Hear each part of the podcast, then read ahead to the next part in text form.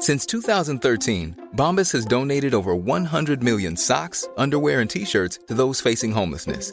If we counted those on air, this ad would last over 1,157 days. But if we counted the time it takes to make a donation possible, it would take just a few clicks. Because every time you make a purchase, Bombas donates an item to someone who needs it. Go to bombas.com slash ACAST and use code ACAST for 20% off your first purchase. That's bombas.com slash ACAST, code ACAST.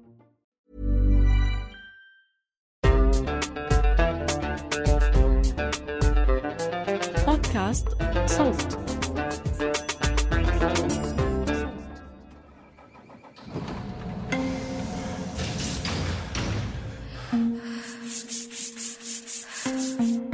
العمل بيجمعنا كبشر ولكن ظروف عملنا مش وحدة ولا بتتشابه بتفاصيلها رغم تقاطعها من الخارج. ولحتى نفهم علاقتنا بأعمالنا وعلاقة أعمالنا فينا رح أقدم لكم أنا سليم سلامة الموسم الرابع من بودكاست ما العمل من إنتاج صوت. رح نسمع قصص العاملات والعاملين المحليين والمهاجرين. على أمل أنه نفهم هالرحلة المعقدة من حياتنا كبشر بعيدا عن فكرة إننا بنعيش لننتج وبننتج لنستهلك. هالموسم بيحتوي على ثلاث ثلاثيات. بكل وحدة فيهم بنناقش جوانب مختلفة متعلقة بالعمل.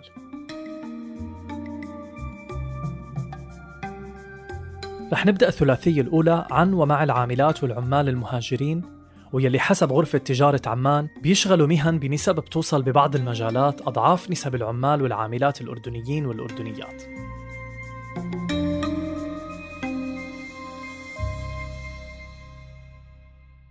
خلال مواسم بودكاست مع العمل الماضية تحدثنا كتير عن ومع عاملات المنازل المهاجرات من بلدان وظروف معيشية مختلفة. شاركونا قضاياهم وقصصهم معاناتهم وتحدياتهم مع أرباب العمل ومع القوانين والقرارات. الموضوع ما بيوقف الحديث عنه لأنه مليان تعقيدات ومليان عاملات وعمال مظلومين أو متخبيين من قرارات قامعة وظالمة وسالبة لحقوقهم وبتحرمهم من أبسط الامتيازات بأغلب الأحيان. وبهالموسم بنكمل الحديث لأنه القضايا ما بتنتهي والتجارب ما بتخلص. بنختم الثلاثية الأولى مع العاملات المهاجرات يلي بيشتغلوا بدوام كامل في المنازل. اليوم بنسمع لبيلا من الفلبين اللي أجرينا المقابلة معها باللغة الإنجليزية والتاغالوجية قبل ما نضيف لها دبلجة باللغة العربية Magandang hapon. Ah, ako po si Bel.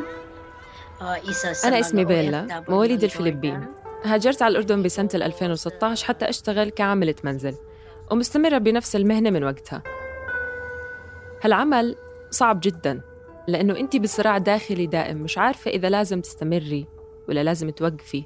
مش عارفة إذا أنت محظوظة ولا مش محظوظة. تجربتي بالأردن فيها جزء منيح وجزء سيء. الجزء المنيح إنه العيلة يلي كنت بشتغل عندهم واستمريت معهم أربع سنوات كانوا عيلة طيبة. لكن الشغل وظروفه ما كانوا عادلين أبداً. كنت بصحى أبلش شغل على الستة الصبح وأخلص على التسعة ونص بالليل. ما في وقت فراغ ما في عطلة ما في إجازة. ودائما دائما متوقع مني إني أكون متهيئة لكل طلب بأي وقت. ما في راحة أبدا.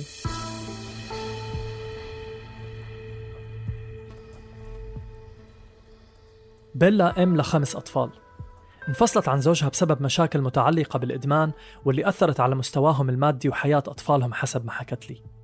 كانت أساساً عاملة بالفلبين لكن لما صارت المعيلة الوحيدة للعائلة احتاجت إنها تلاقي دخل أفضل خارج الفلبين. حتى تقدر تأمن مستوى معيشي كريم لأطفالها وتوفر لهم بيئة صحية يقدروا يكبروا ويتعلموا فيها. إنك تكوني أم لخمس أطفال بعيدة عنهم كل هالمسافات إشي صعب جدا ومؤلم. بدك تأمني لهم مأكل ومشرب وأقساط تعليم ومع هيك ما بتشوفيهم بيكبروا قدام عينيكي أنا شخصياً أطفالي عايشين عند أمي. آخر مرة شفتهم قدامي كان بال 2017 وبس لمدة أسبوعين. رحت بسبب مشاكل طريقي معهم وكان لازم أروح شخصياً أحل الموضوع. يعني مش رحلة رفاهية أو شمة هوا أو حتى إني أشوفهم أقعد معهم. ومن وقتها ما قدرت أرجع أزورهم. الزيارة مش سهلة أبداً. ليش؟ أولاً لأنه ما بطلع لي إجازة أبداً من العلية اللي بشتغل عندها. وثانياً لأني مضطرة أشتغل. لازم أأمن أجار بيت ولادي هناك. أدفع الكهرباء، المي، أقساط المدارس. فالحل هو السكوت والرضا. طبعا أنا ما بنكر إنه العمل المنزلي صعب بشكل عام ومش بس علينا ولا بس هون بالأردن لكن إحنا تحديداً كعاملات مهاجرات ما عندنا ضمانات ولا بأي إشي يعني كل إشي مبني على الحظ أو الصدفة. إذا الوحدة حظها حلو تشتغل عند ناس عندهم أمانة وصدق وإذا حظها سيء بتشتغل عند عيلة بخلوها تعيش أتعس حياة ممكن تتصورها. من ظلم وانتهاك وهذا واقع أغلبية العاملات. وهون المشكلة الكبيرة إنه الموضوع مبني على الحظ ومش على القانون وسبل الحماية.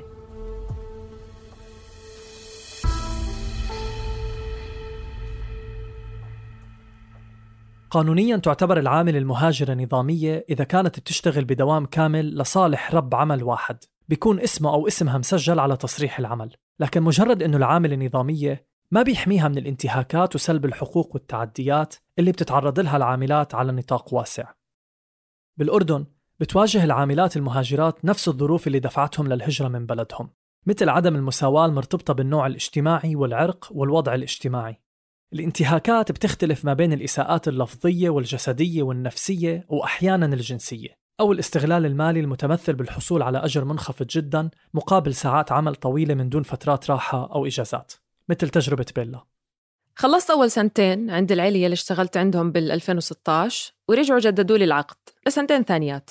طبعا ظروف العمل ما تغيرت وساعات العمل ضلت بنفس الطول وبنفس الأجر من دون زيادة. والصدمة لإلي كانت لما خلصت الأربع سنين وانتهت خدمتي وجيت بدي أروح على الفلبين. مش إني بدي أتركهم بالضرورة بدي أرجع بس قلت لهم بدي أروح أشوف أطفالي. بالأربع سنوات شفتهم بس أسبوعين ويا دوب. هون لقيتهم رافضين شو السبب ما بعرف. ما بدهم إياني أروح على الفلبين. حرموني من راتبي ورفضوا يعطوني إياه. كان المبلغ 1600 دينار. راتب عن شهرين ونص عمل. راتب بدل شهرين ونص. توجهت بيلا للسفارة الفلبينية وشرحت لهم مشكلتها عن العيلة وموضوع باقي راتبها يلي حجزوا لها إياه لكن مثل ما حكت لي السفارة الفلبينية ما قدروا يساعدوها أو يقدموا لها دعم بخصوص هالموضوع. بهذا الوقت لقيت حالي مثل المجنونة. أنا عندي التزامات عندي أطفال بستنوا أبعث لهم مصاري كل شهر. أقسط مدارسهم أكلهم شربهم أجار البيت ومصاريفه. والمشكلة إنه كل هذا الحكي صار وكورونا كانت مبلشة. كانت الفلبين تماما مسكرة. ما في شغل. ما في مجال حدا يشتغل ويطلع مصاري ليصرف عليهم. حتى هون بالأردن كل إشي كان مسكر. يعني بالحالتين ما عندي أي مخرج. بهاللحظة هاي وصلت بيلا لطريق مسكر. بسبب انتهاك رب العمل لحق أساسي من حقوقها. الحق اللي نص عليه القانون الأردني بدفع أجور العاملات والعمال المهاجرين بالكامل. غير عن الحقوق المرتبطة بساعات العمل ويلي هي 8 ساعات حسب القانون وساعات راحة أو نوم ويلي أيضا موثقة حسب القانون. بالإضافة لضمانة أيام العطل والإجازات. ولو اضطر أرباب العمل لتشغيل العاملة بيوم عطلتها المتفق عليه لازم تاخد بداله يوم إجازة تاني.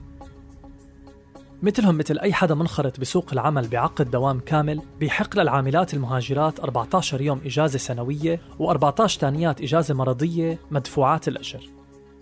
طبعا على أرض الواقع أغلب هاي الحقوق بتتلاشى إما بسبب أنانية أرباب العمل أو تقصير من وزارة العمل.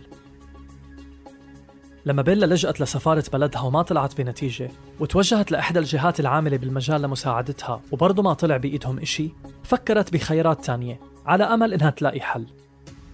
وقتها فكرت إنه ليش ما أروح على وزارة العمل؟ وفعلا رحت وقدمت شكوى كاملة لكن ما تمت مساعدتي ولا بأي إشي ولا انحلت المشكلة.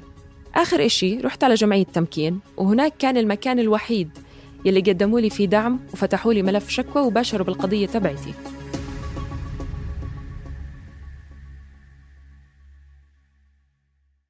بجمعية تمكين بدت شكوى بيلا أخيرا تتخذ بجدية. تمكين المتخصصة في المساعدة القانونية وحقوق العمال المهاجرين منهم خصوصا بتأكد أنه كثير من العاملات المهاجرات بيكتشفوا أنه الوعود اللي بعقد العمل تغيرت. وحتى العقود اللي وقعوا عليها وكانت مكتوبة باللغة الإنجليزية استبدلت بعقود باللغة العربية مع تغيير محتواها. حسب دراسة للجمعية 42% من العاملات اللي تمت مقابلتهم ذكروا أن الأجور يلي حصلوا عليها كانت أقل من الأجور المذكورة بالعقد. الخداع بيتكرر بعملية استقدام العاملات والانتهاكات بتبدأ من المكاتب يلي ببلدانهم وبتنتهي بمكاتب الاستقدام الأردنية اللي بتكون متعاقدة مع هالمكاتب. العاملات بيعرفوا إنهم جايين يشتغلوا ببيوت لكن ما بيعرفوا عن طبيعة العمل الشاق والمهام غير المذكورة بالعقد اللي لازم يتحملوها. وبعض العاملات بيبعتهم أرباب العمل يشتغلوا ببيوت عائلات تانية من دون موافقتهم ومن غير أي أجر إضافي. المفاجآت هاي كانت آخر إشي توقعته بيلا لما اختارت الأردن كوجهة للعمل. قبل ما أجي على الأردن خضعت لدورة تدريبية وهو إيش المفروض يخضعوا له العاملات قبل وصولهم على البلد يلي رح يشتغلوا فيها. بس مش كل مراكز الاستخدام بالبلدان يلي بيجوا منها العاملات بتم تدريبهم. في كثير عاملات بيجوا وهم ما بيعرفوا إشي عن البلد يلي رايحين عليه قوانينه وعاداته وتقاليده كل هاي التفاصيل. أنا شخصياً عملت اللي علي.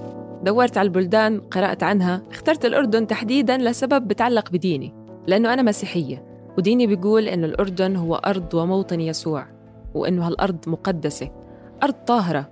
هذا كان دافع كبير إني أجي على الأردن وكنت بعرف إني لما أجي هون رح أقدر أمارس شعائر الدينية براحة من غير مشاكل. بس بالواقع ومن دون تعميم هذا كان إشي جانبي. ما كانت هاي المشكلة لأنه الشغل بالتدبير المنزلي خلاني أشوف الجانب المظلم والخفي من هالأمور والتعقيدات كلها داخل وخارج العمل بالبيوت. الجانب المخفي والمظلم اللي بتحكي عنه بيلا بيبدأ بلحظة وصولهم للمطار. لما بتتسلم أوراق وجوازات العاملات لمكتب الاستقدام بدل ما تتسلم للعاملات أنفسهم. تستمر الانتهاكات تحت مظلة نظام الكفالة على إيد أرباب العمل طبعا. نفس الانتهاكات اللي خبرتنا بيلا عنها. والمشترك دائما هو حجز جوازات السفر. لكن مش كل الانتهاكات بتيجي بهاي الصورة المباشرة. إطار العلاقة الصغيرة بين أرباب العمل بمعنى العائلات والعاملات المقيمات بمنازلهم بيسمح لهم يعاملوا العاملة كفرد من العائلة لكن مش بالمعنى الإيجابي. وإنما بأسلوب عاطفي بيستدرجهم ليشتغلوا ساعات أطول يتحملوا التأخر بدفع الأجور أو دفع أجور أقل من المتفق عليها أو العمل بأيام العطل بدون تعويض أو حتى تقديم طعام غير مناسب أو كافي مقابل الخدمة اللي بيأدوها. هذا كله برجعنا لنقطة أساسية إنه التسلط والقيود اللي بتتمارس على العاملات هي نتيجة منعهم من العمل الحر بصورة نظامية وبالتالي تحديدهم برب عمل واحد بيتحكم بمصيرهم. يعني العمل الحر أفضل بكثير من العمل الدائم لو بدنا نحكي من هذا المنطلق لكنه ممنوع بالأردن بالقطاع تبعنا مع أنه لو كان مسموح بصير في عنا استقلالية بصير في خيار. بيكون إلي الخيار بإني أغير العيلة اللي بشتغل عندها لو ما كانوا يعاملوني منيح وما بعطوني حقوقي. بيكون في إلي مكان أروح عليه وبصير في فصل بين الشغل والحياة الخاصة. تنتهي ساعات دوامي بحصل على إجازاتي وعطلي. لكن الارتباط بنفس الكفيل يلي بأغلب الأحيان بحرمنا من أبسط حقوقنا. حتى الغرفة يلي بتكون متوفرة إلنا والمفروض تكون فيها خصوصيتنا ببطل إلها أي معنى لأنه فعليا ما بنقعد فيها. هي فقط مكان لساعات النوم القليلة ولا لأي إشي ثاني.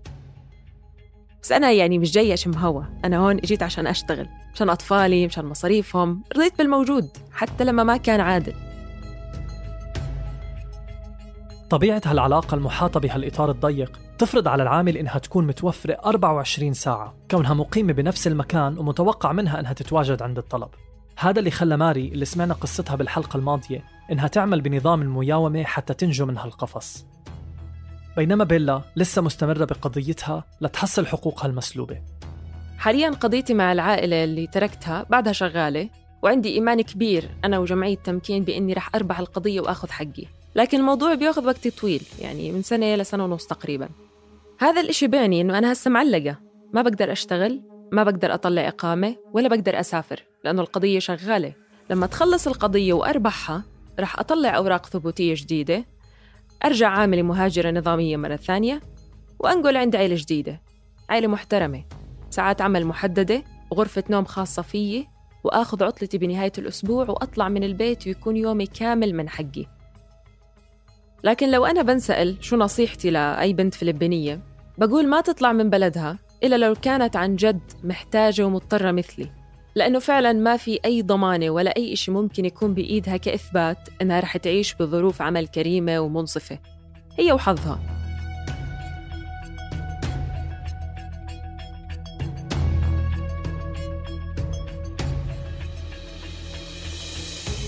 بحلقتنا القادمة رح نبدأ بالثلاثية الثانية ونسمع ونحكي فيها عن أوضاع العمل والعمال بعد مرور أكثر من سنة على وصول جائحة كورونا للأردن. تابعونا عبر جميع منصات البودكاست. كنا معكم من الإعداد والتقديم سليم سلامة من التحرير محمود الخواجة من البحث روان نخلة ومن الهندسة الصوتية محمود أبو ندى. ساهمت في البحث جمعية تمكين للمساعدة القانونية وحقوق الإنسان. صوت بيلا أدته شهد جهاد والنشر والتواصل تولته مرام النبالي وبيان حبيب. بودكاست ما العمل من إنتاج صوت.